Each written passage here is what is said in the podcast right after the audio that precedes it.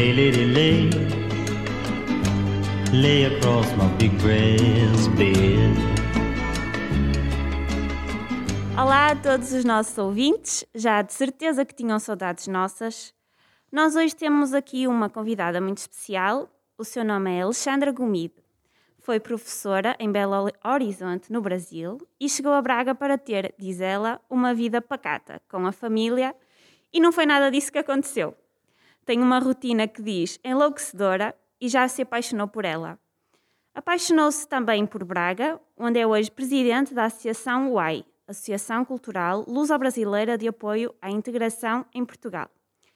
É a cara do Olhar Brasileiro em Portugal, plataforma de comunicação, informação e divulgação luso-brasileira. Bem-vinda, Alexandra. Muito obrigada pela oportunidade de estar aqui com vocês. É, muito feliz pelo convite. Espero contribuir com essa partilha. Boa. Eu começava com uma pergunta assim mais provocatória, um, que de certeza que, que, sabe bem responder, porque esse é o seu trabalho todos os dias. Um, Alexandra, considera que os brasileiros são bem recebidos em Braga? Muito.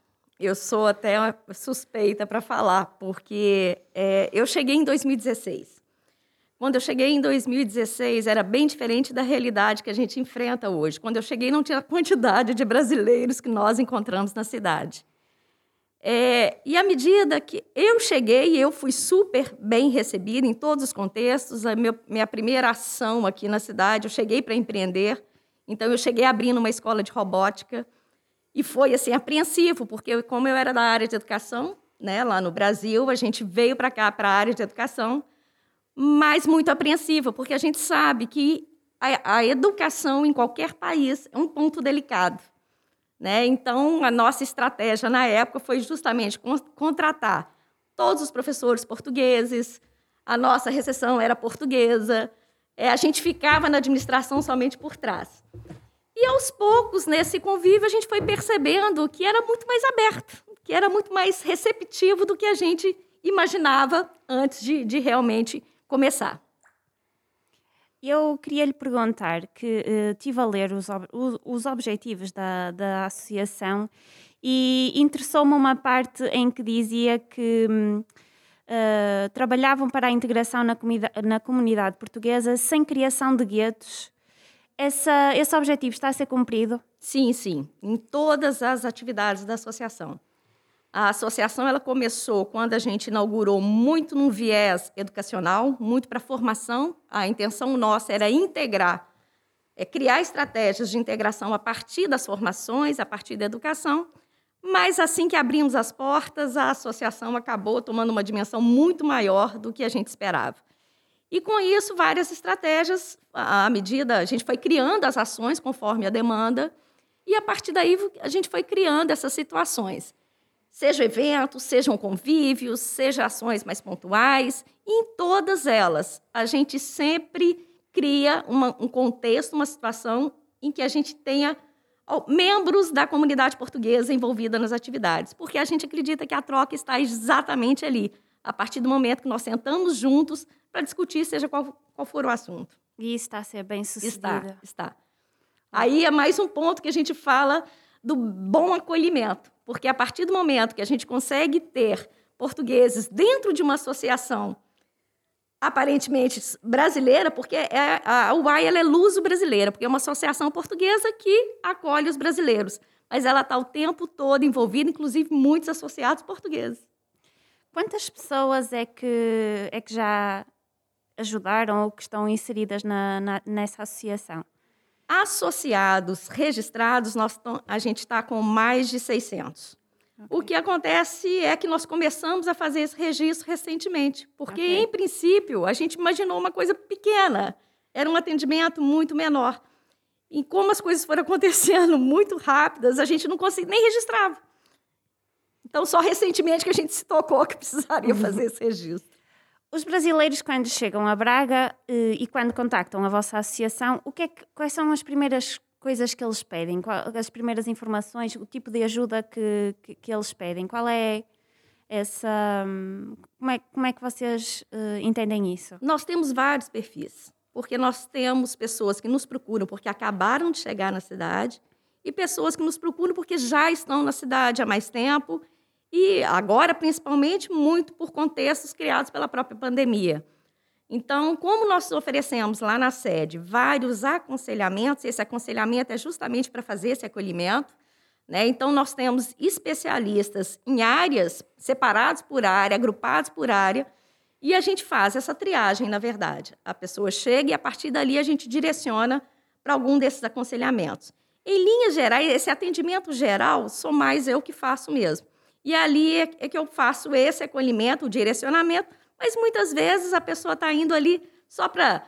É, Alexandre, acabei de chegar, é, queria conhecer a associação, até para sentir é, em casa. Igual eles falam, a gente, a gente enxerga na associação a nossa mãe.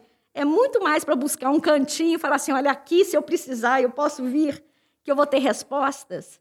Eu acho que, em geral, é isso.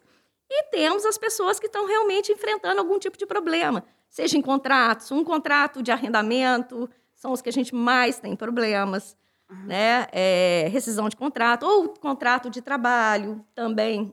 Aí a gente acaba direcionando muito para o jurídico. Né? Sem dúvida nenhuma, o aconselhamento que mais trabalha dentro da associação é o jurídico.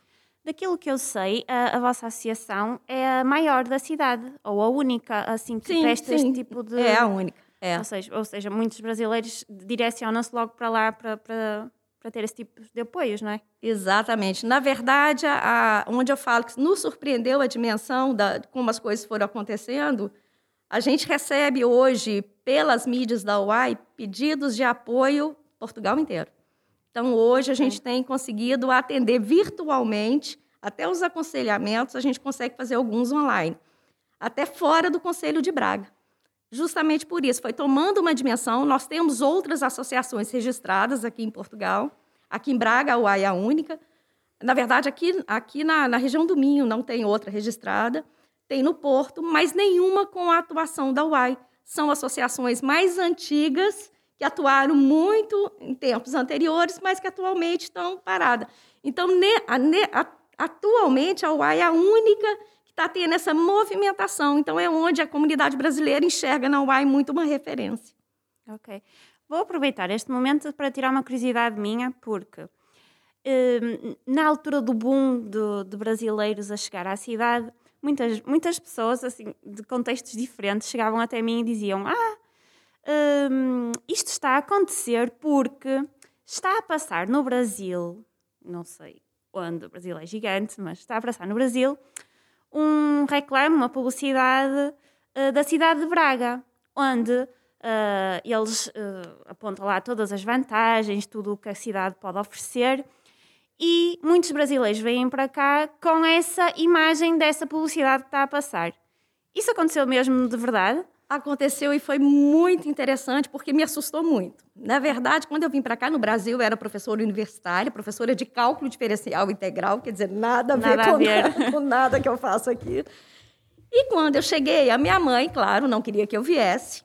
Então, ela mal, mal conversava comigo, não queria conversa. Então, eu comecei a registrar as minhas descobertas aqui em Braga muito numa tentativa de convencer a minha mãe, mãe, olha como é que é gostoso, olha como é que é bom, vem. Eu não assistia vídeo em YouTube, eu não acompanhava YouTube, aliás, eu nem sabia mexer no YouTube. Meu marido é que editava e colocava para mim, mas para eu mandar uma mensagem para minha mãe. O que acontece que YouTube é YouTube. De repente, eu come... começaram a chegar pessoas e chegavam e mandavam mensagem, os jornais lá no Brasil, o maior jornal lá do estado de Minas Gerais, que é o meu estado, entrou em contato comigo, marcando uma entrevista. Eu, gente, o que está acontecendo? Eu só estou conversando com a minha mãe. Era muito isso. Eu andando aqui na rua, as pessoas pulavam na minha frente, entravam, ai, cheguei, olha, estou aqui por sua causa. Aí que eu comecei a entender o que estava acontecendo. Entendeu? A, a, importância. Aí foi onde eu comecei a profissionalizar um pouco as informações. Porque até então, se acompanhar os primeiros vídeos, é da minha vivência, é da minha experiência. Era o que eu vi, o que eu achava. Por isso o nome Olhar Brasileiro. Okay. Era o meu olhar. Sim. Quando eu percebi que as pessoas estavam realmente parando, e eu fazia vídeo de 40 minutos, os meus alunos lá falavam, professora, ninguém assiste. E eles assistiam. me mandavam foto comendo pipoca na sala, a família toda reunida, as crianças também gostavam, eu não sei como. Entendeu? Porque era falação, amor. E o pessoal assistindo, comendo a pipoca e assistia. Podia fazer vídeo 40, 50, tinha vídeo de uma hora. E, e a, o acesso era até o final. Então, o que, que acontece? Quando isso foi acontecendo, eu falei, então agora eu preciso me preocupar com as informações que estão sendo passadas. Agora, eu, eu, não é, vai ser só a minha experiência, só a minha vivência. Eu quero trazer informações que sejam fidedignas, que sejam sérias e responsáveis. E aí eu comecei a criar, criei um programa de entrevistas que é o Chá e Prosa, é, muito em cima de trazer pessoas. Aí, por exemplo, vai falar de, da, da, do mercado imobiliário, eu vou atrás de um consultor imobiliário experiente. Muitos portugueses estiveram lá no canal, sem entrar, porque é, eu achava que aquela informação, por mais que eu pesquisasse, eu não tinha propriedade o suficiente para falar daquele assunto. O que aconteceu, na verdade, foi isso. Eu continuei dando as minhas aulas. O que mudou foi minha sala de aula. Eu saí da, de uma sala de aula fechada, passei para o YouTube, e os meus alunos deixaram de ser os meus alunos de uhum. cálculo para passar para os brasileiros que queriam vir para Portugal. Eu, por acaso, acho muito curioso os vídeos das freguesias. Porque São os mais queridos. É. Eu, eu, às vezes, assisto e, e há coisas que eu nem sequer sabia de freguesias aqui à volta de Braga. E é, é, muito interessante porque, e detalha muito, até, até os parques infantis, vai lá e filma para perceber. Os, quem quer vir uh, dá muito valor a isso? Sim, sim. É muito. É, é, o perfil das pessoas que me acompanham é muito específico. Não é. É igual eu falo, como é um canal, como é um veículo que passa informação mais pesada, mais informativa, é, então é um público muito diferenciado. É um público que gosta de sentar e realmente ouvir a história, ouvir, é, é, tem paciência para ouvir, ter a informação concreta. Não é aquele que quer o videozinho rápido de cinco minutos, é aquele que quer realmente entender o que se passa. E isso foi um processo muito interessante, porque quando eu comecei a, a, a falar das freguesias, eu comecei a receber muitos contatos de portugueses que me mandavam falando, Alexandra, sobre a carência, tenho não sei quantos anos, já fui nesse lugar não sei quantas vezes. Nunca tinha visto isso. Pois. É o olhar, é o olhar brasileiro, é o olhar diferente, que aquilo que é comum para vocês, que vocês passam todo dia ali e não enxergam, eu enxergava. Porque aquilo para mim era diferente, aquilo para mim tinha um outro significado. E foi isso que eu fui passando. E claro, como eu sabia que as pessoas estavam querendo ter realmente informações das freguesias, é, com isso eu fui fazendo vários amigos, né? Coincidentemente, eu atraí para o canal historiadores, arqueólogos, então, bracarenses e não só. É, eu tenho alguns que me acompanham do, de Lisboa, é muito legal. E eles mesmos me mandam muita informação. Alexandra, vai, ali acontece. Muitos me acompanham nas gravações. É por isso que quando eu trago o conteúdo, eu falo assim, gente, mas como é que você sabia que esse poço existia? Às vezes nem a pessoa que mora na freguesia conhecia o poço. Uhum. Eu falo, ah, mas tem um historiador, um pesquisador que sabe isso aqui. Então, assim, então hoje eu não consigo mais é, é, ir, por exemplo, numa freguesia e gravar só pelo que eu vejo. Eu junto o que eu vejo com a informação de algum profissional, de algum morador, de alguém que possa realmente passar informação que vale a pena é, ser ouvida. Essa situação do, dos milhares, digo milhares de brasileiros que vieram para a cidade, acredito que tenha acontecido já há dois anos, assim, o maior boom. 2017, 2018 okay. foi uh, o auge. Ok. É. Uh, como é que está essa situação agora? Uh, contactam muito, contactam pessoas para, para vir para cá ou já está a acontecer ao contrário? As pessoas já estão a, a deixar Braga? Surpreendentemente, ainda tem muita gente para chegar. Hum. Isso me surpreendeu mesmo durante a pandemia, porque o que, que acontece? O perfil do brasileiro que tem buscado Portugal, principalmente o que tem buscado Braga, que é muito diferente do perfil do brasileiro que busca Lisboa, por exemplo. É, quem tem buscado mais Braga e a região norte como um todo é, são famílias, muitos reformados, são pessoas que já têm um rendimento próprio lá no Brasil, que não dependem de trabalho aqui e que querem vir pela qualidade da vi qualidade de vida, para curtir o que, a, o que a cidade, o que o Portugal mesmo tem para para oferecer. Então, é um perfil bem diferenciado. Então, para essas pessoas, a pandemia não fez efeito nenhum, porque o rendimento delas está garantido, independente do processo da, da, da pandemia. Então, quem estava se organizando, continua. Então, eu continuo recebendo, Alexandra. Esse segundo semestre agora, vão chegar muitos. Para 2022, muitos que já falam, olha, eu estou chegando, vou chegar em 2022, olha, eu estou indo em 2023. Mas já está se organizando, muitos já vieram aqui comprar imóvel e voltaram para o Brasil esperando a reforma sair, mas já vieram aqui, já resolveram a questão burocrática toda. Então, assim, ainda tem muito para chegar. Claro que muitos retornaram. Né? Agora, principalmente agora com a pandemia, aqueles que estavam mais dependentes de um rendimento aqui, ou então aqueles que tinham uma reforma no Brasil, mas era uma reforma menor por causa da diferença do câmbio, né? É, realmente caiu em 50% ah, o faturamento deles. Quer dizer, o dinheiro para sair do Brasil e chegar aqui estava chegando 50% a menos do que ele recebia antes. Então, isso impactou. Aí, esses acabaram por retornar. Um, Alexandra, um, eu tenho tido esta experiência com estudantes e também com artistas brasileiros, o que eu acho que é uma, uma questão interessante e, e, e queria lançar uma pergunta sobre isso. Uh, eu costumo dar um, um, seminário na Universidade do Minho, num mestrado de, de Comunicação, Arte e Cultura, e, e, eu fiz esse mestrado. É? Em 2014 eu concluí esse mestrado e na altura a minha turma era tinha um brasileiro, dois brasileiros. O mestrado atualmente tem um português, dois portugueses. Portanto, o resto são tudo brasileiros que vieram muitos fazer esse mestrado na área da comunicação, arte e cultura. Outra questão também interessante Uh, e eu queria lhe perguntar uh, que alunos são estes, qual é o perfil destes alunos que vêm estudar para Portugal, quais são as suas expectativas, trabalhar na área da comunicação, da cultura. O Brasil tem uma longa tradição em termos daquilo que é comunicação e a produção cultural, é um, Brasil, um, é um país exemplar em termos daquilo, temos muito a aprender com os brasileiros em termos daquilo que é, que é, que é produção na área da cultura. Eh, que, que, alunos são estes? Que famílias são estas? Uh, acontece um fenómeno semelhante, por exemplo, muito nas áreas artísticas e da comunicação, muito mais do que noutras áreas. Tenho sentido isso. Tenho, uma, tenho tido turmas também nas Belas Artes do Porto, com muitos uh, de cursos livres, etc., com muitos brasileiros, ou seja, estão de facto muito empenhados em estudar. E, e, e a minha pergunta é: quem é que, que eles são e se o perfil é vir para Portugal, vir só estudar, vir fazer carreira ou ser uma alavanca para a Europa. E depois acontece um outro fenómeno interessante um, que tem a ver com alguns artistas, algumas pessoas, ou então eh, pessoas que sempre tiveram produção artística, mas tinham outras carreiras e que após a tal reforma, como a Alexandra referiu e bem, se dedicam a 100% à atividade artística. E nós, neste momento, aqui até na galeria, vamos ter Uh, olha, ainda hoje teve cá um artista que mora aqui em Braga, que é o Carlos Augusto Mota, que até lhe disse para falar consigo, por estar a passar por algumas dificuldades, que trabalha connosco já há vários anos.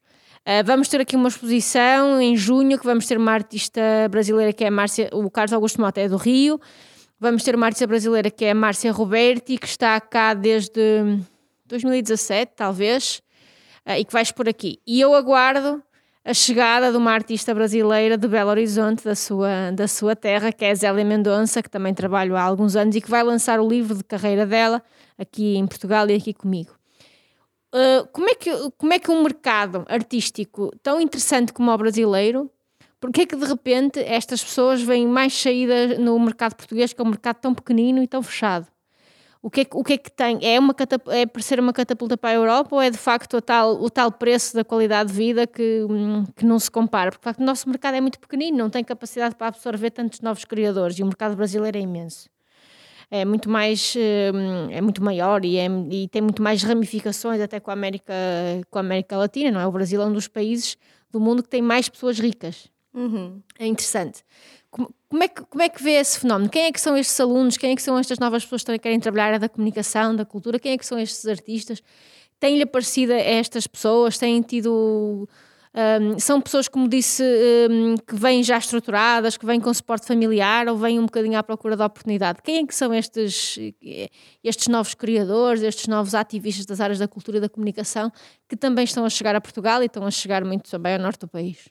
É, você tocou num ponto aí que foi fundamental. Sem dúvida nenhuma, estão vindo estudar. Isso não é só na área da comunicação, não. Em todas as áreas é, percebe-se essa, essa, é, essa maioria nas turmas.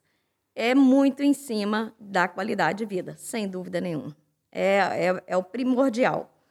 Claro que o que, que, tá, que, que ocorre? O mercado não absorve. Né? Não tem como o mercado absorver justamente essa quantidade de pessoas. O que a gente percebe é o seguinte: muitos, por exemplo, nós temos muitos designers que estão vivendo aqui, estudando, mas continuam atendendo no Brasil. Então, quando é possível fazer esse trabalho online, né, fazer a produção toda aqui e enviar, isso acontece. Outra coisa, nós temos morando aqui em Braga, por exemplo, compositores brasileiros reconhecidíssimos, né? Compositores que é, compositor, por exemplo, que tá que compõe para Luan Santana, para Daniel, para os maiores nomes atuais da, da, da, música lá do Brasil, o compositor está morando aqui em Braga e ninguém sabe. Como é que se chama? É, Valtinho, Valtinho Mota. Você me falou Mota. É para nós convidarmos. É, não, eu posso até intermediar para vocês, passar. Ele é um. Ele já foi, ele foi. Só esse ano, ele já teve na TVI, na SIC, na RTP, ele vai para a RTP agora semana que vem. Então, assim, ele, a gente pensa em lançar um projeto com ele aqui, mas muito por isso. Ele entrou em contato comigo, porque eu também não sabia, porque ele mora aqui há dois anos e ninguém sabia. Nem nós da comunidade brasileira. E aí ele falou: Alexandre, fui em todos os seus eventos, fiz isso. Porque, como é compositor, a gente vê a cara do cantor, mas não vê a cara do compositor. Ele é um, uma pessoa fantástica. E o que, que ele está fazendo aqui? Mora aqui com a família, mas mantém a produtora dele no Brasil.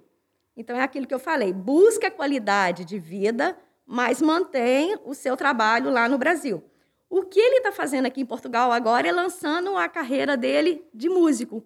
Então, além de compor, agora ele está cantando as músicas dele. Então, ele tem ido na, nas TVs aqui muito para apresentar isso, apresentar a música dele. Então, assim, então é, é muito esse perfil. São pessoas que vêm, têm consciência do mercado, claro que tentam é, se inserir, alguns se inserem, mas é minoria, porque a gente sabe de toda, toda a dificuldade, mas tem tentado segurar muito com essa questão, mantendo o próprio trabalho, mantendo o rendimento lá no Brasil. É interessante, essa questão é muito interessante. Uh, no, no, caso dos artistas plásticos é, é, é, delicado, porque quando passam a alfândega são taxados uh, abruptamente, e esse é um dos problemas que nós temos, por exemplo, com a, com a Zélia Mendonça, porque é tudo com taxas enormes e eles, no fundo, perdem imenso dinheiro, porque hum, as taxas alfandegárias de tudo o que vem do Brasil estão ao rubro, são mais altas do que as, em termos percentuais do que os Estados Unidos, é uma coisa Exato. assustadora. Outra questão que lhe queria colocar muitas dessas pessoas que vêm e que até escolhem não só o Norte de Portugal, mas particularmente o, o Minho, têm raízes nos chamados portugueses torna-viagens, porque os, portugueses no início do século foram para o Brasil, foram construir cidades como o Rio de Janeiro, etc. Tiveram num, em muitos negócios, não só nas padarias, como depois foi mais, ficaram mais conhecidos nos anos 60, mas no início do século, muito na construção civil, da, uh, do bonde, do, do, caminho de ferro, etc., tiveram muitos no Brasil. E, portanto, há, e depois vêm para Portugal, e a Alexandra Sanda, aí atenta à nossa arquitetura, já reparou que nós temos uma linha que nós chamamos de arquitetura dos brasileiros, que são desses torna-viagens que enriquecem no Brasil e regressam para Portugal. E eu tenho conversado com algumas dessas pessoas, por exemplo, Faf tem muita coisa, Vila Nova de Cerveira era de uma família de torna-viagens, os marrecas, que eram donos de toda a vila por uhum. exemplo, eram donos da vila toda, era um conjunto de quintas agregadas e que agora estão compartimentadas. Dessas pessoas que vêm, elas escolhem também o Minho, etc., porque vêm atrás dessas, dessas raízes, têm cá, um, têm cá essa proximidade e é, de alguma forma tolda as escolhas, porque em termos de qualidade de vida, quem escolhe o Norte ou o Minho, apesar do Minho ser neste momento provavelmente as regiões mais produtivas do país e com mais emprego, mas podia escolher o Algarve, podia escolher, sei lá, sítios com clima mais interessante, não é? Porque aqui chove tanto. Tem, tem a ver com isso, sendo que tem a ver com isso, com essas raízes que eventualmente podem ter de antepassados, da avós, eh, de bisavós. As pessoas vêm à procura dessas raízes? Não necessariamente. É, e aconteceu um fenômeno bem interessante também. Muitos brasileiros que vieram, vieram para o Algarve, vieram para a região de Lisboa, moraram um, dois anos lá e estão vindo para cá. Na verdade, o, o, o norte ele traz para a gente, embora tenha o clima, mas é aquilo que eu falei, a gente se adapta muito fácil ao clima. Não é a gente, eu, eu por exemplo, eu não enxergo o inverno aqui tão sofrido É, eu acho um inverno muito aceitável, desde que você esteja em condições adequadas, né? Agasalhou adequadamente, a sua casa está adequada. E como essa comunidade que está vindo agora tem condições de, de adquirir, de estar vivendo numa casa é, climatizada e tudo, isso tudo também favorece. Então, o que, que acontece? É, é muito, isso aí vai muito até do próprio trabalho que a gente vem fazendo. A partir do momento que a gente mostra, fala das escolas, se a gente vai olhar nos rankings, vai olhar é, é, o que fala da educação, o que a gente lê e o que a gente posta muito no olhar brasileiro. A educação aqui no Norte, aqui em Braga também, ela é muito reconhecida. A Universidade do Minho, uma das melhores da Europa. Quer dizer, então isso tudo é um atrativo. E como as pessoas geralmente estão saindo busca de qualidade de vida e um pouco de paz, um pouco de para poder desacelerar, fugir de Lisboa, fugir dos grandes centros, é um diferencial. Então, assim, muitas vezes você pensa, ah, vou sair do Rio de Janeiro, vou para Lisboa, estou trocando seis por meia dúzia. Né? Eu, eu tiro, eu tiro, a, tirando a questão da segurança, lógico, é indiscutível, né? Isso aí é, é, não tem discussão em cima disso. Mas tirando isso, não tem muita diferença. É trânsito da mesma forma, é o tempo que você perde para poder se deslocar. E isso, para quem pensa em mudar de vida, você, esses detalhes são diferentes. Esses detalhes fazem são importantes. Então, quando a gente pensa que aqui em Braga, você em 5, 10 minutinhos, você já levou seu filho para a escola, numa boa escola, é, ou vai para a faculdade, ah, ah, em uma hora você já está ali na Espanha passeando. É, é, quer dizer, são as facilidades que aqui também oferecem, entendeu? Então, isso faz toda a diferença, não só a nacionalidade, mesmo porque a maioria dos brasileiros que estão aqui também, depois da portuguesa, tem a cidadania italiana. Não necessariamente a portuguesa, mas optam por vir para cá ao invés de para a Itália. Que interessante. A questão da segurança é muito curiosa. Estava-me a lembrar do Carlos Augusto Mota, o tal artista que teve, ainda hoje esteve cá, que quando veio para Portugal, uma vez, ele mora ali em São Vítor, portanto mora aqui a 10 minutos, coisa assim, e ele vinha deslumbrado porque tinha vindo no caminho com o telemóvel na mão. Ah, isso é maravilhoso, ah, sim, gente. Sim. Tinha vindo Eu que acho que esses relatos são os que mais se ouvem é, quando eles falando, chegam é, é, Ele vinha extasiado. Essas sutilezas fazem diferença. Aquilo que é comum para vocês, que fica até difícil, de repente sentar, pôr a bolsa aqui do lado e, e, ficar tranquilo, porque no Brasil você não vai sentar e deixar a bolsa. A bolsa vai estar amarrada, você vai estar preso a ela. Então, assim, andar, andar de vidro aberto do carro. Isso no Brasil é... Lá a gente, quem tem condição, anda com carro blindado. Né? No Rio de Janeiro, você tem que ter um carro blindado, por exemplo. Claro que quando a gente fala isso, não é o Brasil todo, não é. Mas, assim, as grandes cidades, e são as que estão vindo mais para cá, são essas pessoas dos grandes centros, dos mais violentos, que realmente estão fugindo. São famílias realmente. Por isso que vem muitas crianças. As Sim. escolas, ah, você vai nas salas de aula aqui, não é só na faculdade. Muitos brasileiros nas salas de aula. Por quê? Porque são as famílias trazendo seus filhos pequenos para isso. Eu lembro que quando eu cheguei, pô, um ano que eu, que eu já estava aqui, eu vim com meus filhos é, mais novos, né? É, o que, que você mais gosta aqui? Andar de vidro aberto. Você ouvir isso de uma criança, isso é impactante.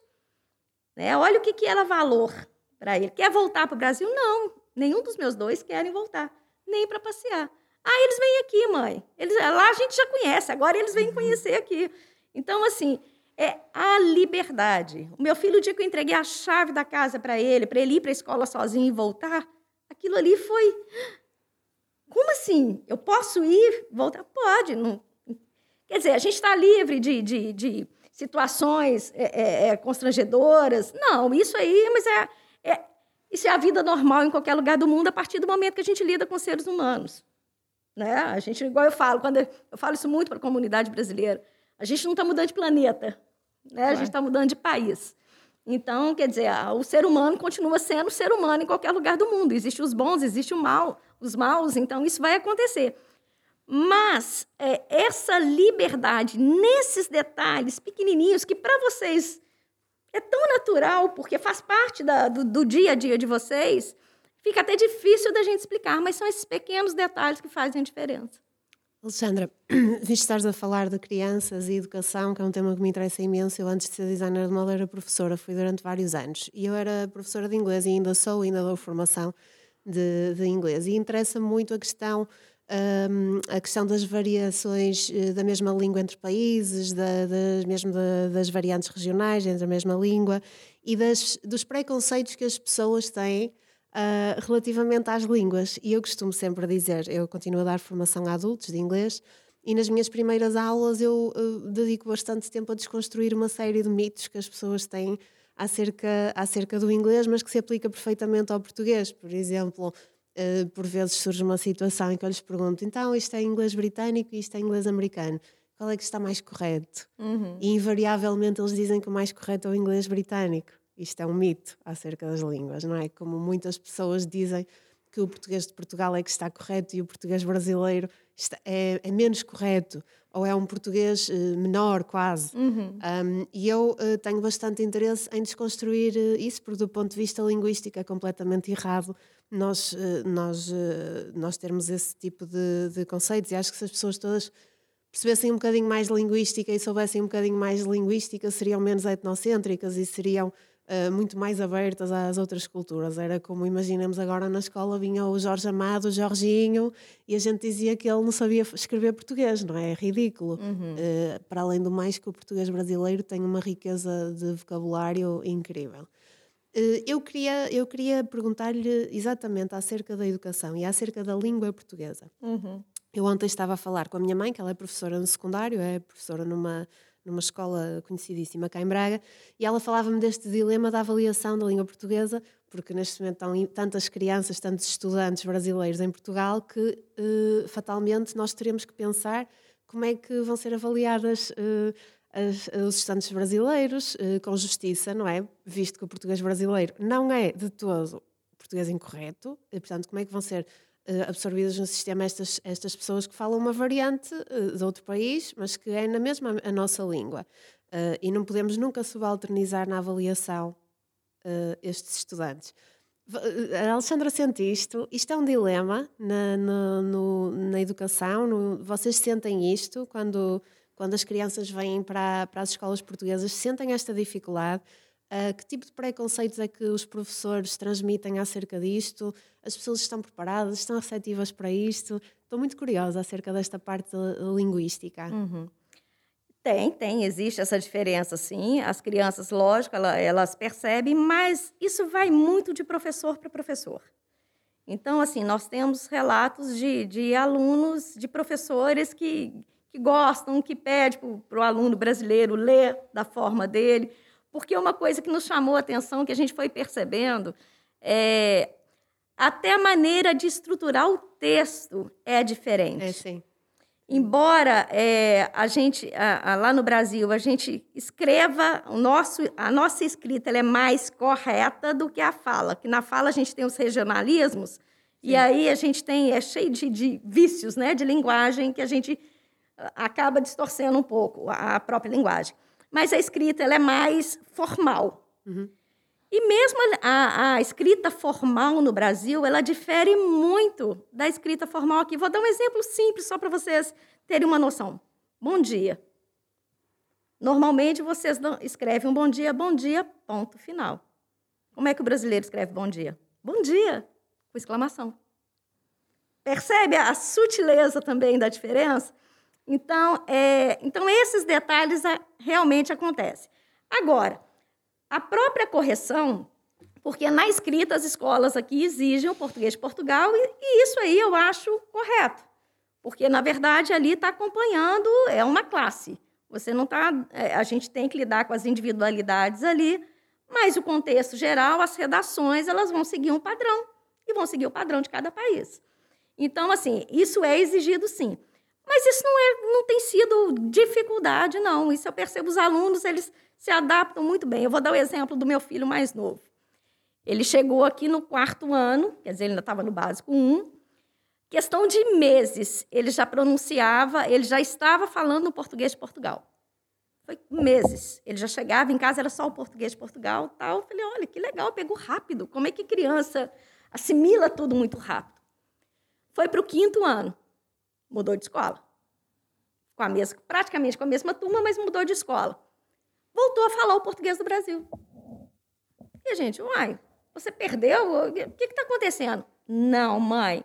Eles gostam de me ouvir falar assim. Eu sou popular na minha escola assim. então, assim, é, é, hoje a gente percebe que as próprias crianças brasileiras fazem questão de manter o português do Brasil porque os colegas gostam de ouvi-los falar. Claro que se a gente for parar para pensar, tem toda uma influência de youtubers, toda uma influência né, de, de, de filmes música. que eles acompanham. Então, quando vê o colega falando com aquela pronúncia que para ele faz sentido, é de algum ídolo dele, por exemplo, eles gostam de ouvir. Então, por exemplo, o meu filho foi e voltou. Ele chegou a, a, a pronunciar, a falar o português de Portugal normal, você não diferenciava ele de um português do Brasil, e de repente recuou. Por, pelos próprios colegas que queriam ouvir ele falando o brasileiro, né? Então, assim, eu sou popular, assim, quer dizer, eu sou bem aceito, assim, eu sou bem-vindo, assim, eles gostam de me ouvir falar. O meu outro filho mais velho, a mesma coisa. Mãe, na aula de inglês só eu que leio. Mãe, na aula de não sei o quê, o professor pede para eu ler porque gosta de me ouvir falando. Então, assim, é onde eu falo, quando tem o preconceito, é uma coisa tão pontual, tão pontual, que é igual eu falo, isso, na verdade, em qualquer lugar do mundo a gente vai lidar com isso. Existe? Existe. Mas isso não é. Um, não, a gente não percebe. E, e, nos atendimentos que eu faço lá na Associação AI, isso é maioria. Eu posso dizer assim que se eu tive uns três, quatro atendimentos para chegar, para narrar, trazer algum problema específico da escola, foi muito.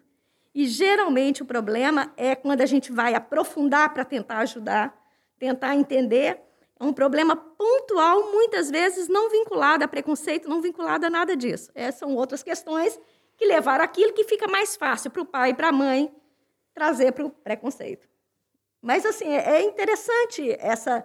Ela é, é, é cobrado o português de Portugal mas não é sofrimento para as crianças. Em geral, não. Porque mesmo dentro do português de Portugal, existem zonas de Portugal em que as pessoas dizem que falam melhor do que noutras, o que também é completamente errado, não é? Existe Exato. em todas as línguas um padrão e depois existem variações que são apenas riquezas linguísticas. Eu gostava mesmo muito, às vezes, que se calhar mais pessoas compreendessem isso e não subalternizassem umas línguas relativamente a outras, por essa ordem de ideias um professor brasileiro não poderia ser professor de português, um professor americano não deveria ser professor de inglês. Exatamente. E por aí além. Exatamente, é. Esta questão, uh, estava-me agora a lembrar, essa questão do preconceito, uh, eu acho que nunca falei sobre isto, mas uh, os meus avós, da parte da minha mãe, eles são os dois portugueses, mas a minha avó foi para o Brasil com 18 anos, demorou 30 dias de navio e o meu avô uh, também foi para lá e eles conheceram-se lá. E tiveram a minha mãe e a minha tia lá. Portanto, minha, a minha mãe e a minha tia têm nacionalidade brasileira. E, ele, e elas depois vieram para cá. a minha mãe tinha 16 anos. Uh, vive, viveu aqui com os meus avós, até na altura depois conheceu o meu pai. E, hum, e pronto, e, e eu até hoje ouço histórias desse tal preconceito uh, das mulheres brasileiras que vinham para Portugal nessa altura, não é? Eu tenho 28 anos, portanto, há mais tempo, que vinham roubar os portugueses. E lembro-me também de eu ser pequena e de sofrer situações muito feias, mesmo muito feias, que até hoje me marcam e marcam a minha mãe, de, mesmo muito, um, ah, por ela ser brasileira. E ainda bem que existe agora um olhar novo brasileiro e que Sim. há novas pessoas aqui um, a mostrar que, que isso realmente não é assim, porque na altura, há 20 anos, mais ou menos, uh, as brasileiras eram pessoas que trabalhavam no, no mundo do sexo, uhum, em Braga. Exato. Ponto final. E eu acho que a minha mãe não se bem importada eu contar isto. A minha mãe trabalhava numa, numa empresa de contabilidade era contabilista uh, na altura e trabalhava num prédio aqui em Braga, que eu já nem sei qual é o nome. Tem uma Torre Eiffel, acho eu. Sim. Ali. Ah, sim, ali em Maximiano. Exato. E, um... Alexandra sabe mais de Braga do que Pois é, sem dúvida. E nesse prédio havia uma, uma casa de prostituição. E eu lembro-me que, que uma altura uh, um cliente da, da, da contabilidade ligou para, para a minha mãe e disse: Ai, desculpe, enganei-me. E desligou essas coisas marcam muito. E, uh, e eu agora vejo que isto não é nada assim. Nada assim. É totalmente diferente. E fico muito contente de virem para Braga e se sentirem bem. Eu, eu, eu dou todo o valor e mesmo quando tenho que ajudar, às vezes até o meu namorado me diz: Tu ajudas mais as outras pessoas que não são de cá do que as que são de cá. És mesmo ao contrário, porque muitas, muitas pessoas dizem: Ai, uh, vai para a tua terra, ou, ou esses comentários que, que se ouvem: Não estás bem aqui, vieste aqui, estás aqui há dois anos, vai-te embora. Ou, Uhum. um, eu sou totalmente ao contrário e, um, e tenho mesmo a agradecer esta, estas pessoas que vêm para cá e ao seu trabalho também porque dá toda uma nova perspectiva de, das pessoas que vêm para cá e são pessoas das mais diversas áreas e eu acho incrível como é que a cidade está a ganhar esta dinâmica com estas pessoas que, que vêm para cá, é muito bom.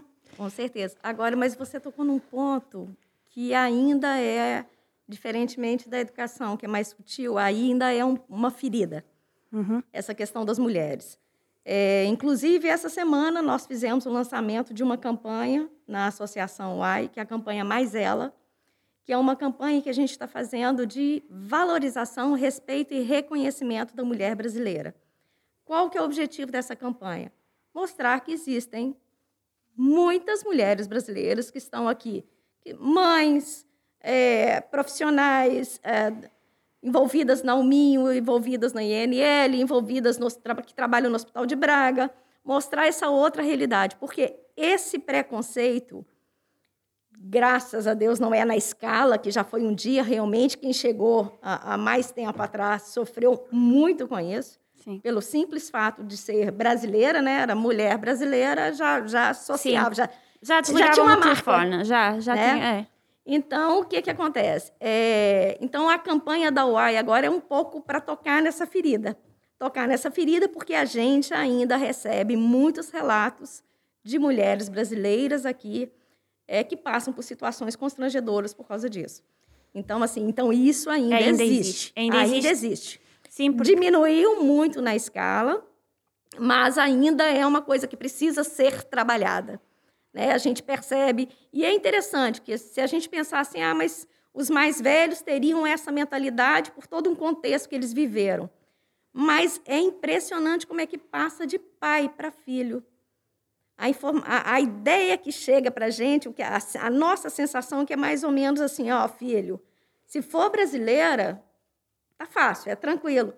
E às vezes a gente tem relato em escola, em crianças, de menino é, é, tocar a menina e falar, mas você é brasileira. Isso criança.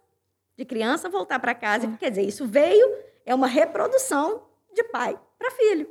Então é um ponto que ainda sim precisa Sim, ser sim, trabalhado. porque- E é nesse sentido que a UAI lançou essa campanha essa semana agora. E a gente vai passar por uma série de, de, de ações. A gente começou agora, a gente vai lançar alguns vídeos de mulheres brasileiras residentes em Braga, falando da formação e da profissão delas aqui. Depois nós vamos pegar mulheres em destaque, mulheres brasileiras em destaque do mundo, para poder mostrar. Porque, na verdade, o que acontece? O Brasil é gigante. Né? A população do Brasil é absurda. E quem, quem vivia, tinha condições financeiras, que, trava, que estava bem empregado, tinha uma formação e trabalhava tranquilo no Brasil, não saía do Brasil. As oportunidades, lá tem muitas oportunidades. Então, quem saía era justamente quem não tinha essa oportunidade. Então, a grande maioria que saía realmente acabava indo para essa atividade por um próprio contexto. Geralmente sem estudo, geralmente precisava trabalhar, era uma questão de sobrevivência.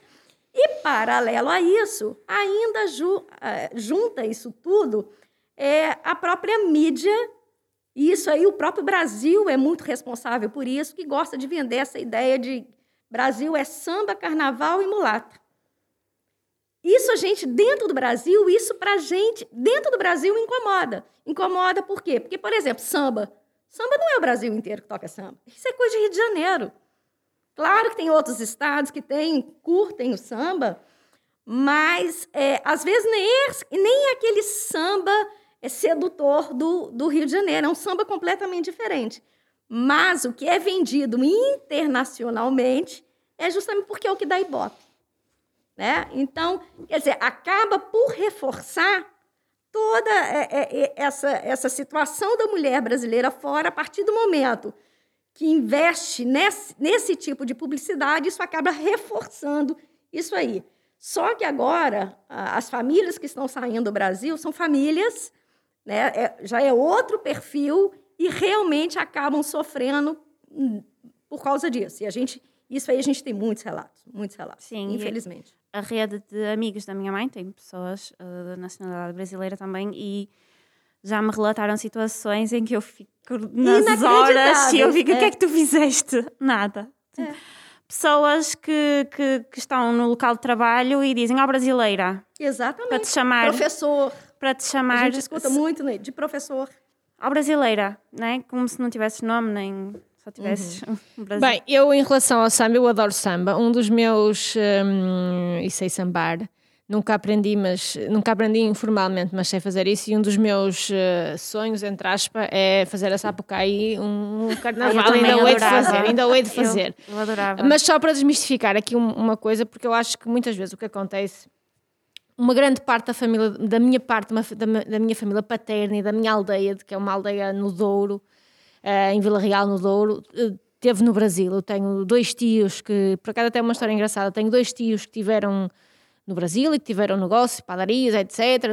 Uma parte considerável, metade dos restaurantes no Porto, que são da minha família, são pessoas que vieram do Brasil e que com o dinheiro que ganharam no Brasil abriram restaurantes cá. E, inclusive um tio meu, que é o irmão mais velho do meu pai, o meu primo Cassiano, que nasceu no Brasil, quando era pequeno, no primeiro primeira semana que chegaram do Brasil, ele agora tem uma irmã, na altura não tinha, era pequeno, ele é três anos mais velho do que eu, eu era muito pequenino, ele devia ter uns sete anos.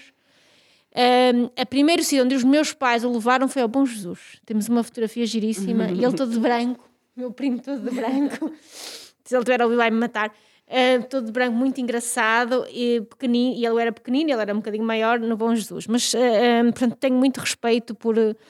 eu acho que muitas vezes o que acontece, uh, não é muitas vezes, é na maior parte de, das vezes o que acontece é que as pessoas são ignorantes. Têm pouco conhecimento da história e uma das magias da história é que ela explica tudo. E nós somos, eu não sei, provavelmente, uh, se calhar este, o ano passado era para ter ido ao Brasil, eu não fui ao Brasil, ia fazer um, São Paulo, Belo, Belo Horizonte e Rio de Janeiro, depois, fruto desta circunstância, não consegui fazer. E tenho muito respeito e muita consideração quando vos uma história engraçada sobre um português minhoto que foi para o Brasil e começou, uh, de facto, a, um, portanto, a tornar tudo isto entre português e brasileiros uma pouca vergonha. Então era um português, do, de, os portugueses fizeram o achamento do Brasil em 1500, não é? 26 de abril de 1500, Pedro Álvares Cabral terá chegado ao Brasil e depois há várias viagens que sucedem. Numa das viagens uh, a seguir vai um, um, uh, um, um, homem de Viena do Castelo, nos barcos, conhecido entre os brasileiros como Caramuru, em Viena do Castelo, portanto uma das capitais do distrito Minhotas, há lá uma escultura inclusive dele, a terra numa comunidade indígena em que se praticava a antropofagia. Há um filme giríssimo brasileiro sobre o Caramuru com a Débora Seco uhum. e com a. Uma outra atriz também giríssima, que se conta a história do Caramuru, que era um português, e então ele consegue escapar à antropofagia, portanto os índios não o comem, e ele acaba por casar, por se unir com a, hum, com a filha do chefe da tribo, e, mais, e depois aquilo não era só a filha, era a filha, outra filha, e não sei o quê uma grande algazarra e, portanto, o português decide não vou mais a Portugal porque isto aqui é que é bom. Isto aqui, já que escapei à antropofagia, agora vou ficar aqui. É um filme divertidíssimo, está disponível no YouTube. Procurem, portanto, e já em 1500 os portugueses descobriram, isso é uma coisa interessante, que os nativos brasileiros, que os indígenas, tinham uma relação muito livre com a sexualidade e com o corpo, não obstante praticarem antropofagia. É esquisito, mas e portanto, às vezes as pessoas têm pouco conhecimento de, de tudo isto. Ainda hoje estava a fazer uma. a escrever um texto sobre Dom Pedro IV, Dom Pedro I, Imperador do Brasil, que era também um homem português muito dado uh, ao melhorio, não é? Muito dado a, a muitas mulheres que, de, que, foge para o, que, foge para o, que foge para o Brasil, que é o responsável pelo grito de Ipiranga, etc. Portanto, há tantas histórias que nos ligam Há tantas coisas entre estes dois países, há tantas coisas na nossa história. O, o Dom Pedro I apaixonou-se pelo Brasil. Uhum. Se calhar também pelas mulheres brasileiras, bem haja ele. Ah, já agora sabem porque é que hum, se usa a expressão a Maria vai com as outras? Não. Ah, vou-vos contar. Dona Maria II, não é? Depois, hum, que era ah, que se vai suceder a Dom Pedro I, Dom Pedro IV, Imperador do Brasil, a da altura tem necessidade de fugir. E onde é que eles vão uh, fugir? Da praia da, da Ericeira, que pertence ao Conselho de Mafra. E então fogem num barquinho, não é? Estavam no Palácio de Mafra e fogem num barquinho, todos a fugir, não é? Da Guerra Civil, não é? Portanto, foram daquela circunstância. E então há uma expressão popular que diz assim: e então e a Maria? A Maria foi com as outras. Porque ela foi com as outras para o Brasil. Olha, E portanto, não sabiam, mas é daí. Não. É, essa expressão é só conhecimento Não. inútil. E portanto, eu às vezes acho mesmo que esta coisa também dos muitos portugueses, por exemplo, a Nestlé, hum, o Egas Muniz, que foi Prémio Nobel de- português da Medicina, não é? Da medicina com, com- foi um dos eh, criadores da Nestlé, ok? Ali da Instarreja. Naquela zona ali de Estarreja, vários dos investidores, etc., e vários das- dos grandes empresários foram enriquecer para o Brasil e depois vieram para Portugal e investiram em Portugal em hum, as bandas filarmónicas portuguesas são quase todas elas criadas por torna-viagens, por portugueses que vão para o Brasil no início do século, enriquecem e quando vêm para cá fazem filantropia, fazem o que nós chamaríamos hoje de mecenato. Portanto, há tanta coisa aqui que nos une, tantas ligações. Provavelmente todos nós temos um descendente do outro lado do Atlântico, hum, temos um ascendente, digo, do outro lado do Atlântico, e portanto, às vezes há muita falta de muita falta de, hum, de conhecimento, de informação, e se calhar, como nos povos africanos, se calhar o próprio clima propicia que haja eh, uma maior, sei lá, liberdade, etc. Portugal teve muitos anos, o, o- o Brasil também teve numa ditadura muito feroz, mas teve uma resistência cultural isso é um, é um dado muito interessante. Nós temos uma resistência cultural marcada, temos o fado, a música de intervenção, hum, que tem uma determinada conotação. A resistência cultural no Brasil, não é, do chamado do movimento da tropicalidade, não é, que, te- que teve muitos músicos, Jorge Amado, Tom Jobim, etc. É uma é uma é uma resistência muito mais ativa politicamente também. Os nossos músicos, os nossos nunca se ligaram politicamente. Isso no Brasil é diferente. Isto provavelmente gera uma maior abertura em muitas coisas, como depois também vai gerar um movimento contrário, que são os bolsonaros, que é depois o, o extremo conservadorismo, que também depois tem lugar, porque as pessoas depois percebem- parece que precisam de oráculos, etc. Eu acho que muitas vezes as pessoas precisam de informação, de saber mais coisas, de estar informados, de estar ligados, de estudar um bocadinho, e de, quando começarem a fazer isso, já não sabem se têm raízes árabes, que provavelmente todos temos, provavelmente muitos de nós terão raízes no- nos países do norte da Europa, etc., naquela barbárie toda que na Baixa Idade Média veio por aí abaixo, portanto, todo o nosso lado mais eh, eh, bárbaro, virado aí, não dos árabes, que eram muito organizados. Todos nós teremos eh, ascendentes ah, no Brasil, na América Latina. Eu acho que às vezes o que falta às pessoas é de facto estarem um bocadinho mais atentos e perceberem muitas coisas, porque essas pessoas que, eram, que iam para o Brasil, que tinham filhos lá e que regressavam, essas pessoas que criavam cá as bandas de música, a arquitetura dos. O que é que é a arquitetura dos brasileiros? Isso não existe em termos de arquitetura. No fundo, era o estilo arte nova, arte deco, que nós nunca tivemos em Portugal e o que nós temos é um estilo arte nova, arte deco exótico. Portanto, era o dinheiro eh, que ganhavam no Brasil que permitia aceder a esse estilo internacional que nós não tínhamos cá a capacidade financeira, até porque temos um período da Primeira República em que nem sequer há cash para fazer essas coisas. Tudo isto é muito interessante. Portanto, as pessoas, às vezes, antes de começarem a dizer, ah, porque é brasileiro, porque é aquilo, porque é não sei o quê, epá, não sei, deviam fazer uma pesquisa sobre três ou quatro momentos da nossa história em que isto foi tudo uma misturada, andamos todos uns de um lado para o outro. E agradecer também, por exemplo, a Vieira da Silva, uma das maiores pintoras portuguesas de sempre. Morou em Paris no início do século. Na Segunda Guerra Mundial, ela casou com um judeu, Arpad Zenz, eh, e na Segunda Guerra Mundial, Portugal era, era hum, neutro. Ela não, ela pede, eh, ela estava em Paris, pede asilo a Portugal para vir com o marido, porque o marido tem que fugir de Paris porque é judeu. E Salazar nega-lhe esse asilo. Ela é era a artista portuguesa, é uma artista portuguesa que está nos maiores museus do mundo, por conta dela, não foi com a ajuda de nenhum Estado. Foi por conta dela. E Portugal nega-lhe esse asilo. Ela, inclusivamente, pondera eh, que ela e o Arpad casem em Portugal pela Igreja Católica para se acabar o mito, porque estavam desesperados.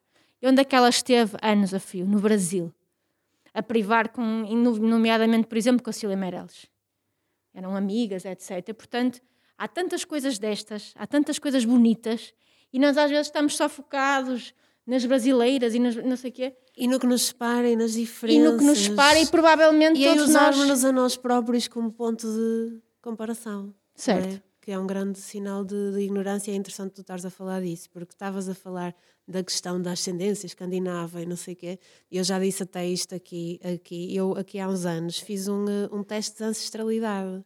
E o resultado do meu teste foi assim das coisas mais uh, esclarecedoras que eu já fiz na minha vida e, e, acho que toda a gente deveria fazer, porque eu tenho desde sangue nigeriano, egípcio, uh, marroquino, depois tenho lá para cima Suécia, Noruega, uh, tenho o país de Gales, Irlanda e descobri que 33% é da, da, da ilha da Sardanha.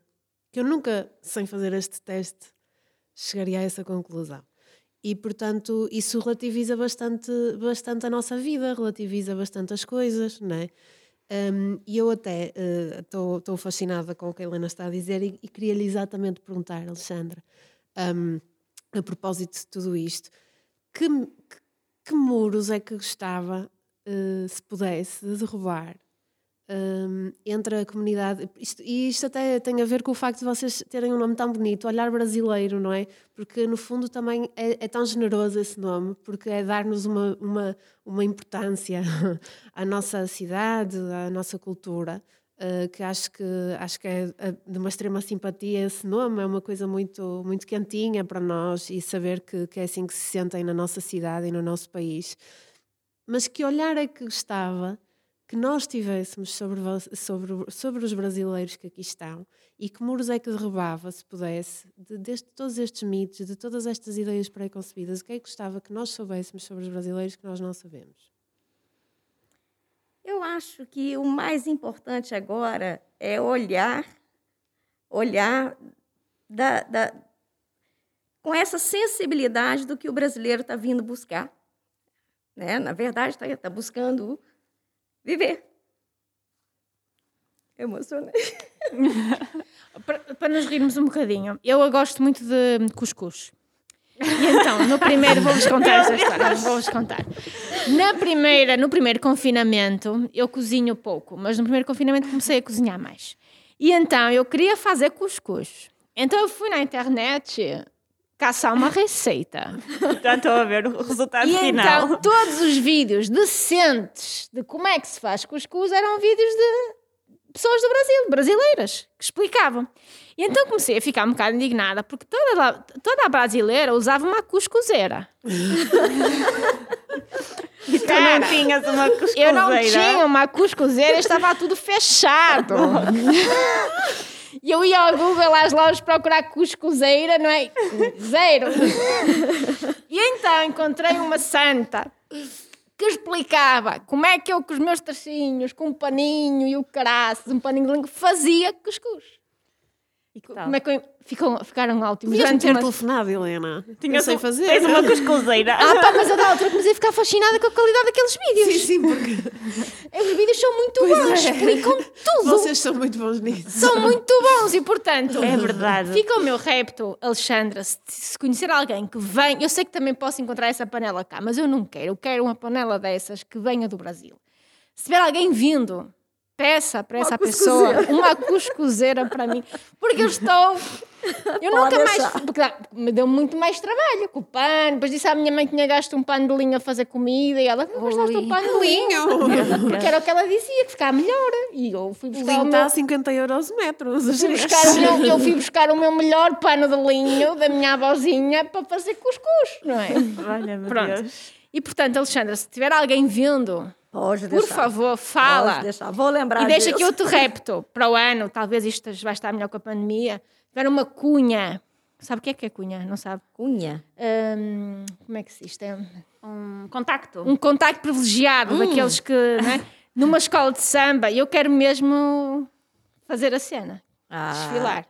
Quer desfilar? Não quer... Não, mas não quero ir para o VAR, nem para esta reja, nem para essas terras. Não é aprender, é desfilar. Ela quer, ela eu quero aprender, quer. eu estou disponível para ir aprender e depois desfilar, porque eu também sei sambar, mas à beira delas, coitada, não é? Olha, mas Não dizem que é uma emoção única. Mas eu não quero Eu ir para esta reja e para o bar apanhar frio, não é? Tipo, em fevereiro. Não, não, não, para isso. Não está na minha ideia. Mas tu tipo, também não queres ir assistir, queres mesmo Quero ir desfilar, menina. Desfilar. Quero desfilar, menina.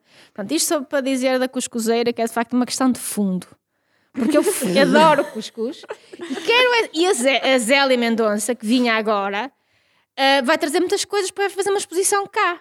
Portanto, depois, em, quando ela estiver cá... Aliás, vamos ter aqui em junho a Márcia Roberti, que vai apresentar umas peças maravilhosas. Portanto, quando consigo, para toda a comunidade brasileira vir cá ver essa exposição. E se a Zélia conseguir chegar, vai fazer depois aqui, nesta sala, uma, um trabalho específico, a partir de têxtil, um trabalho maravilhoso, e vai apresentar o livro de carreira dela cá. Portanto, 4 de setembro, se ela conseguir vir, está marcado. Portanto, quando consigo, Me mandem a, a Belo Horizonte é uma artista de Belo Horizonte fantástica. Isto só para tirar- criar aquilo verde, eu estava toda a ficar um bocado emocionada. Emocionada. É, Da cuscuzeira, que é uma coisa de realmente. E eu a ficar mesmo bom durante uma semana, porque depois fiz muito, porque depois enganei-me na quantidade, não é? Claro. Depois, tipo, aquilo é só um bocadito. e eu fiz bué. E com tanto vídeo depois ficou confuso. Não, mas por acaso é, os brasileiros explicam super bem os Explicam vídeos. muito bem. Eu tenho dificuldade em alguns que não, que não põem as quantidades todas, ou então deduzem que nós já sabemos alguns ingredientes que eles acham básicos, mas para mim não Olha, são. já aprendi muito sobre jardinagem também. Mas para mim não são. E já Mas sabe o que, eu percebo nisso? Quando a, a gente abriu a escola, que é igual eu falei, nós contratamos só portugueses. E, por exemplo, a gente ia bater uma foto. A gente quer tirar uma foto e vai, ai, que lindo! Ia bater uma foto com alguma das nossas professoras. Ai, mas essa não ficou boa, vamos bater de novo. Quer dizer, é, é, eu acho que vocês são mais Ah, tá, perfeccionistas. tá. A Alexandra está. vai- Está- vamos ter problemas no final, no Ela- final. Vamos ter problemas sérios no final é deste nós tiramos podcast. uma foto no final e às vezes acontece isso. Muitas vezes. Muitas, todas. Eu tive E um a aluno... gente, é mais, a gente é mais light com isso. Bateu, ai, que lindo!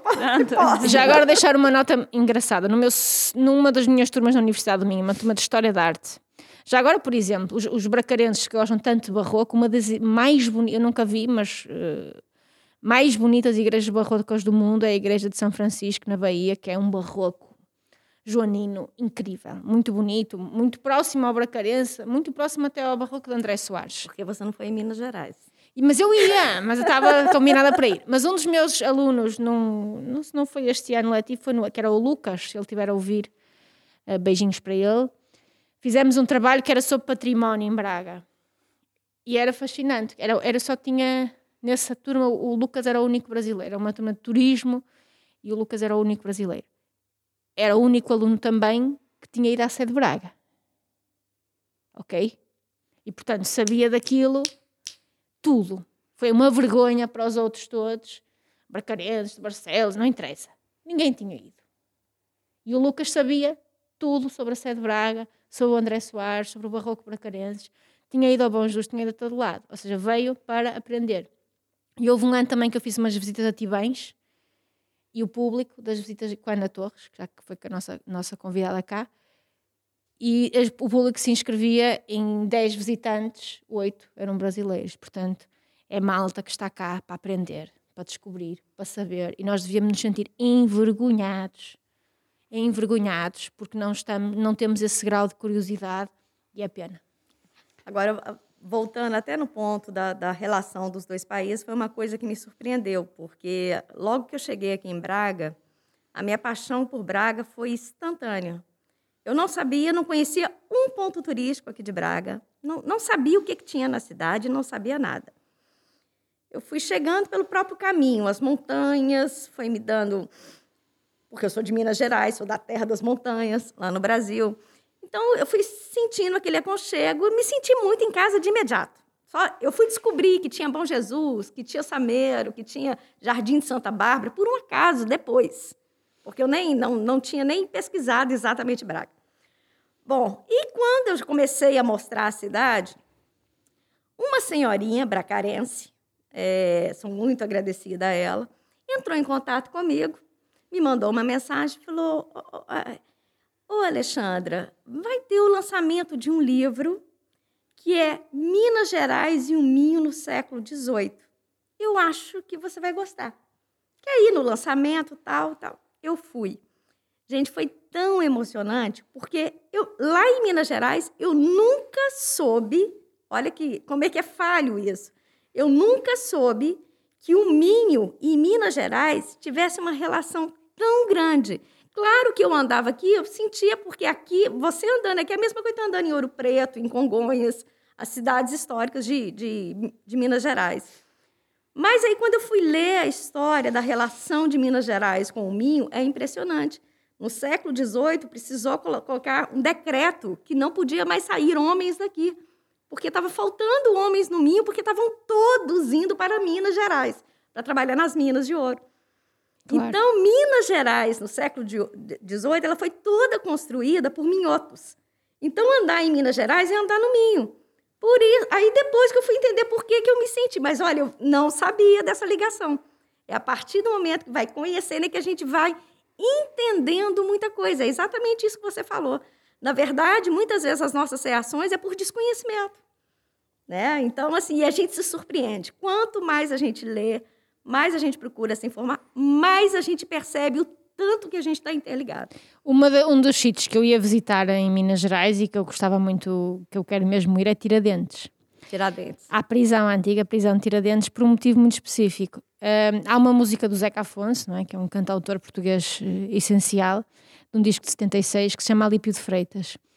E Alípio de Freitas é um português que esteve no Brasil na altura da ditadura um, que esteve preso com a mulher e com a filha que combateu a ditadura no Brasil. Então o Zeca Afonso conta nessa, nessa música, no Olímpio de Freitas, que na prisão de Tiradentes, que o Olímpio de Freitas esteve preso na prisão de Tiradentes. Então eu não faço ideia do interesse histórico, patrimonial da, prisão da antiga prisão de Tiradentes, mas eu quero ir só porque o Zeca Afonso contou a história do Alípio que esteve na prisão de Tiradentes e, portanto, da mesma forma que o Chico Buarque, quando nós temos a nossa revolução, faz uh, o Tanto Mar, não é? Faz a música que, que, na altura foi, que era proibida no Brasil, porque o Brasil ainda estava sobre, uhum. sobre uma ditadura e uhum. chega cá. Também havia portugueses no Brasil um, ehm, a combater a ditadura brasileira. Portanto, há tantas coisas próximas, tão bonitas, e eu acho que é mesmo isso, Alexandre. Acho que as pessoas têm mesmo pouca informação, pouco interesse, porque é muito mais fácil ter preconceito.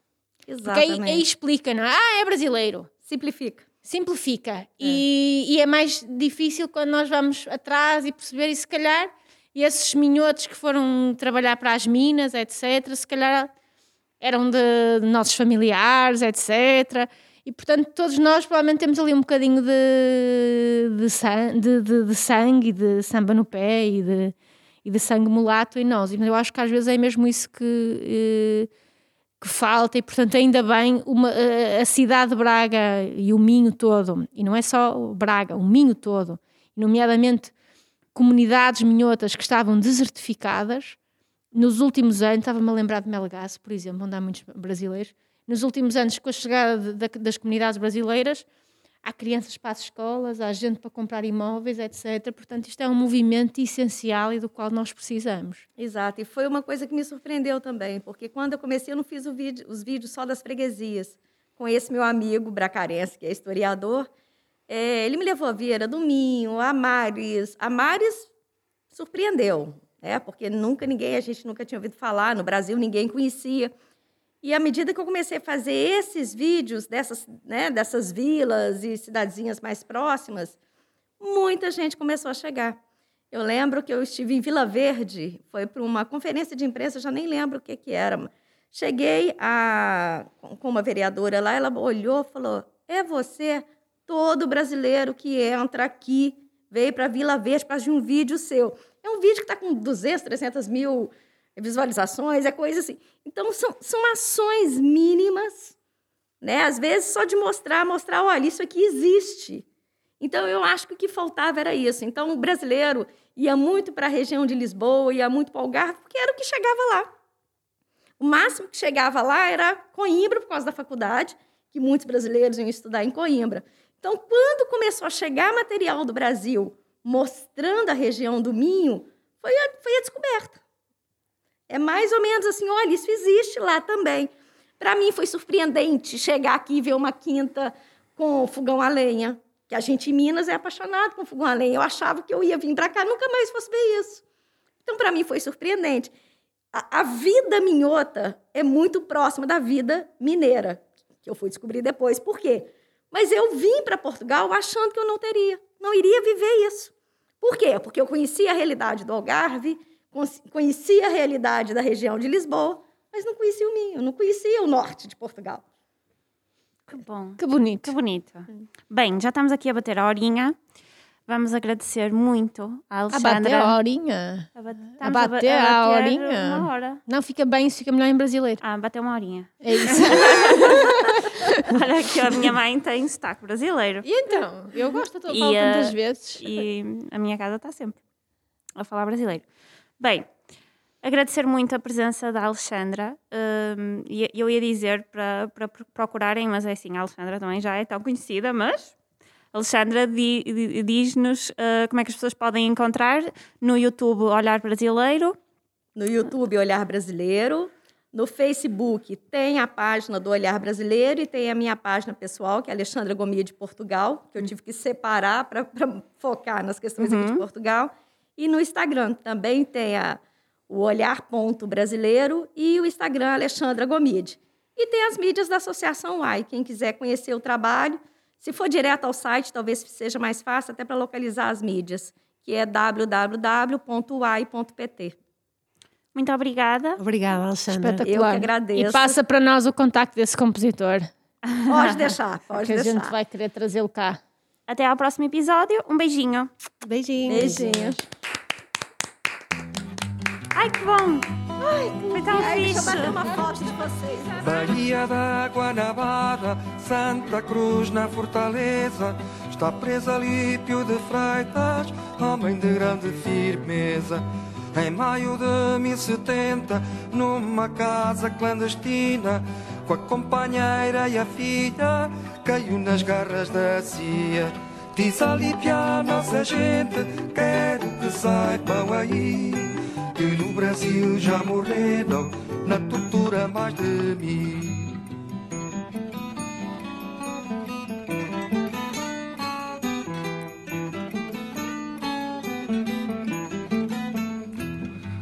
Ao lado dos explorados, no combate à opressão, não me importa que me matem, outros amigos virão.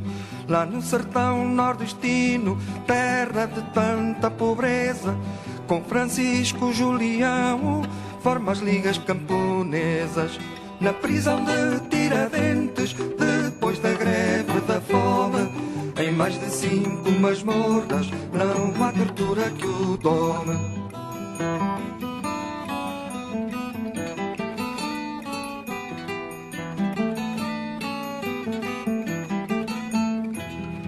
Fascistas da mesma igualha, ao tempo Carlos Lacerda, sabei que o povo não falha, seja aqui ou noutra terra. Em Santa Cruz há um monstro, só não vê quem não tem vista. Deu sete voltas à terra, chamaram-lhe imperialista.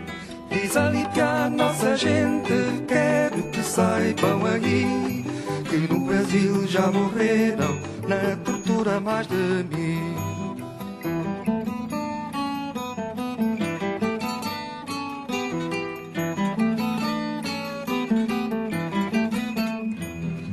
Bahia da Guanabara, Santa Cruz na Fortaleza, está presa Lípio de Freitas, homem de grande firmeza.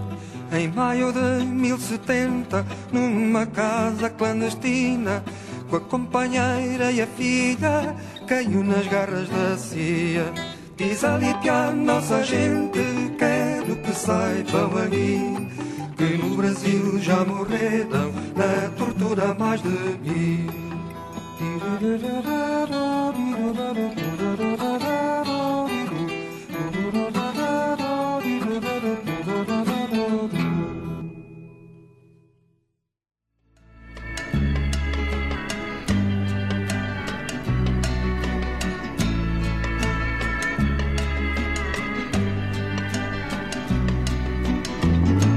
Lay, lady, lay.